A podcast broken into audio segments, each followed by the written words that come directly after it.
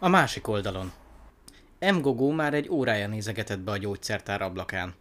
Daudi mosolygott, mi alatt a fejfájás elleni porokat készítette. Most már minden pillanatban megszólalhat.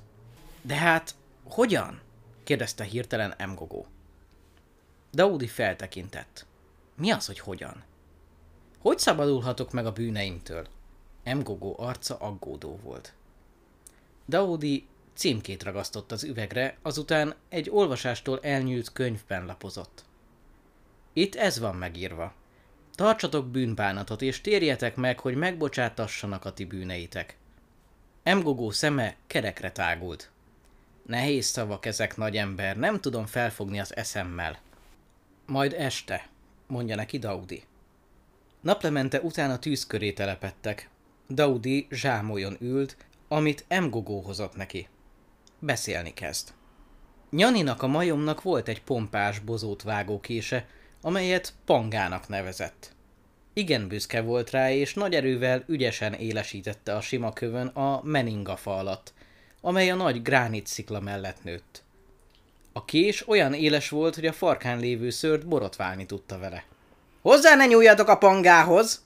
Ha rajta kapom valamelyik őtöket, hogy hozzáér a késhez, akkor elnáspángolom a lapos felével, ahol a legritkább a szőre. Tabu csavaros eszű kismajom volt. Fecseget, vakarózott és fellendült egy magas fára. Mintha ő lenne az, aki Nyaninak, a bujufa legöregebb majmának a késéhez hozzá akar nyúlni. Egy napon Nyani a törzs többi véneivel együtt tanácskozott a szürke gránitsziklák között a meningafa árnyékában. Tabu a pangára sandított, de gyorsan elkapta a fejét. Gondolatok kavarogtak az agyában. Újra a kés felé pillantott. Ragyogott, mint a tükör. Rozsdamentes és erős volt a pengéje, simára fényezett a markolata. Szemei szikráztak. Kezével megérintette a pangát. Valóban olyan sima volt a markolata, ami ennek látszott. Gyöngéden gyűrűzte farkát köréje. Mintha áramütés érte volna a testét. Farka felegyenesedett, és a kés már a kezében is volt.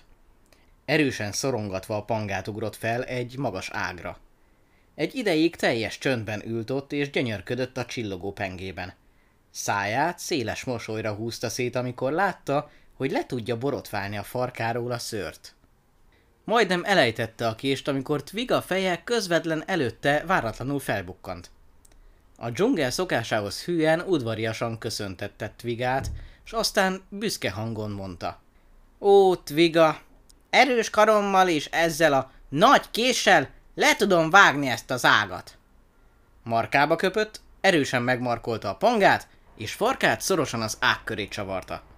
Nagyokat ütött a késsel az ágra, csak úgy röpködött a forgács. Twiga gyorsan visszaúzta a fejét, és szelíd szemével hunyorgatott.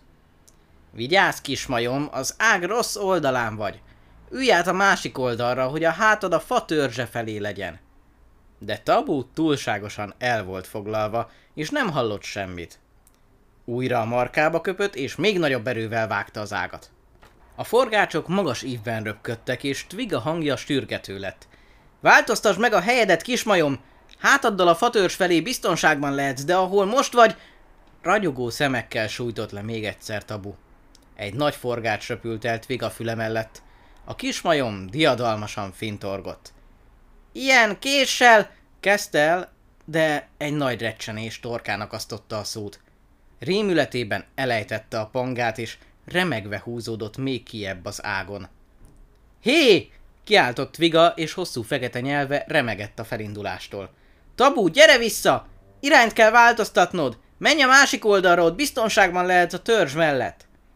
De Tabu csak reszketett és vacogott, amint az ág ismét recsegett. Tviga egész közel ment hozzá, és úgy biztatta.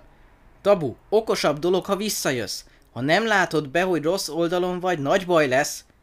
Ismét recsent az ág. Tabu még kiebb húzódott. Szánd rá magad és ugorj át a másik oldalra, kiáltott Viga. Ez az egyetlen lehetőség. De Tabu a félelemtől elbódulva rázta meg a fejét, és az ág végére szaladt, amely egyre mélyebbre hajolt.